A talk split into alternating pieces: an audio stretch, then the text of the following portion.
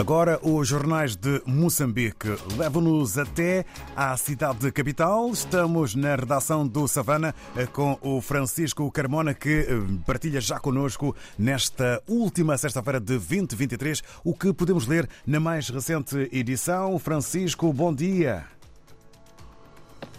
Bom dia, rádio ouvintes. É, tradicionalmente, a última edição do ano do Savana destaca as figuras do ano, aquelas que se notabilizaram pela positiva nas várias frentes.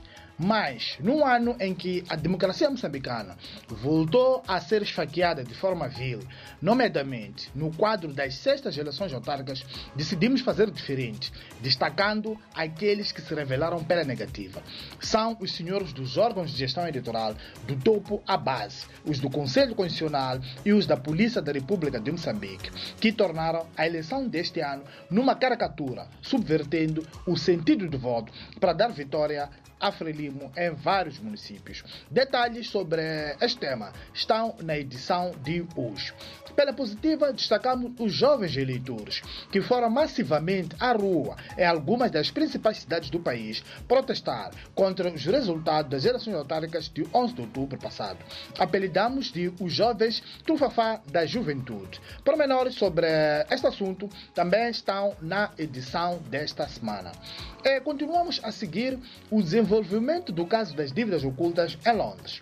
Nas alegações finais, o banco russo V T B Capital, uma das instituições financeiras envolvidas nos empréstimos que conduziram às dívidas ocultas, acusa o presidente Filipe Nyusi de ter prestado falsas declarações à Procuradoria-Geral da República de Moçambique quando esta o entrevistou no decurso das suas investigações sobre o escândalo.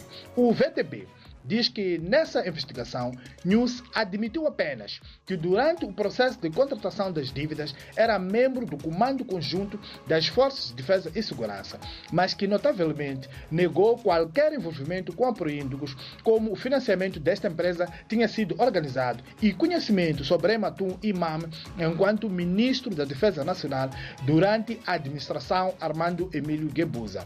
Detalhes sobre este e outros temas estão no Savana de hoje, que já está nas bancas e nas nossas plataformas tecnológicas. Um abraço e boas entradas em dois mil e vinte e quatro de Francisco Carmona, a partir da redação do Savana, em Maputo.